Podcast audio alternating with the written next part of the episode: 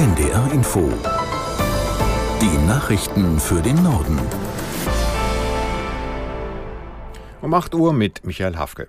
Bei seiner Russlandreise hat sich Nordkoreas Machthaber Kim Jong-un mit Verteidigungsminister Shoigu getroffen. Auch mit Kremlchef Putin gab es Gespräche diese Woche. Die USA und andere Staaten warnten beide Seiten noch einmal vor schmutzigen Deals.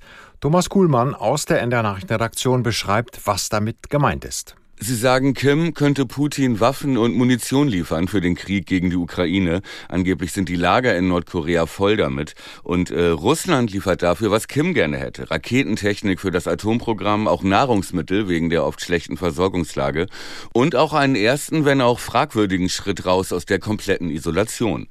Nach dem Treffen von Kim und Putin diese Woche hieß es noch, man habe keinerlei Abkommen unterzeichnet. Kim sagte aber auch, dass er alles unterstützt, was Putin macht in der Ukraine. Ukraine. Und äh, bei der konkreten Frage nach Waffenlieferungen blieben alle Seiten vielleicht auch ganz bewusst vage und sprachen von Möglichkeiten einer militärischen Kooperation. Die italienische Ministerpräsidentin Meloni fordert von der EU, Migranten an der Überquerung des Mittelmeeres zu hindern. Seit Jahresbeginn sind etwa 127.000 Menschen mit Booten von Nordafrika nach Italien gekommen, etwa doppelt so viele wie im Vorjahreszeitraum. Aus der NDR Nachrichtenredaktion Christiane Rüther. Besonders betroffen ist die kleine Insel Lampedusa. Dort kamen Mitte der Woche innerhalb von 24 Stunden etwa 5000 Migranten mit Booten an.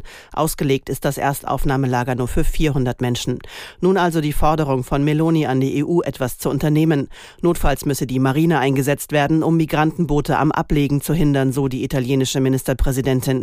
Und sie hat EU-Kommissionspräsidentin von der Leyen eingeladen, nach Lampedusa zu kommen, um sich, wie sie sagt, persönlich den Ernst der Lage bewusst zu machen. Der Migrations Druck, den Italien seit Anfang des Jahres erlebe, sei unhaltbar.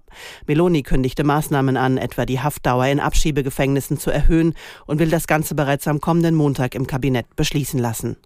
Die Klimaschutzbewegung Fridays for Future hat eine positive Bilanz der gestrigen Proteste in Deutschland gezogen.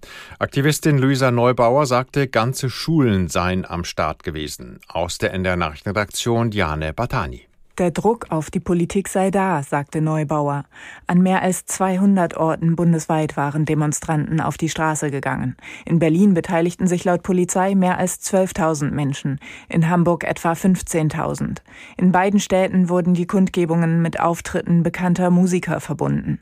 Die Teilnehmer demonstrierten für mehr Tempo und Ehrgeiz beim Klimaschutz. Sie forderten die Einführung eines Klimageldes, das steigende Kosten beim CO2-Ausstoß für Bürger ausgleichen soll, und ein schärferes Klimaschutzgesetz. Nach den geltenden Vorgaben müssen die CO2-Emissionen bis zum Jahr 2030 um 65 Prozent gegenüber 1990 reduziert werden. Zurzeit beträgt die Minderung laut Umweltbundesamt rund 41 Prozent.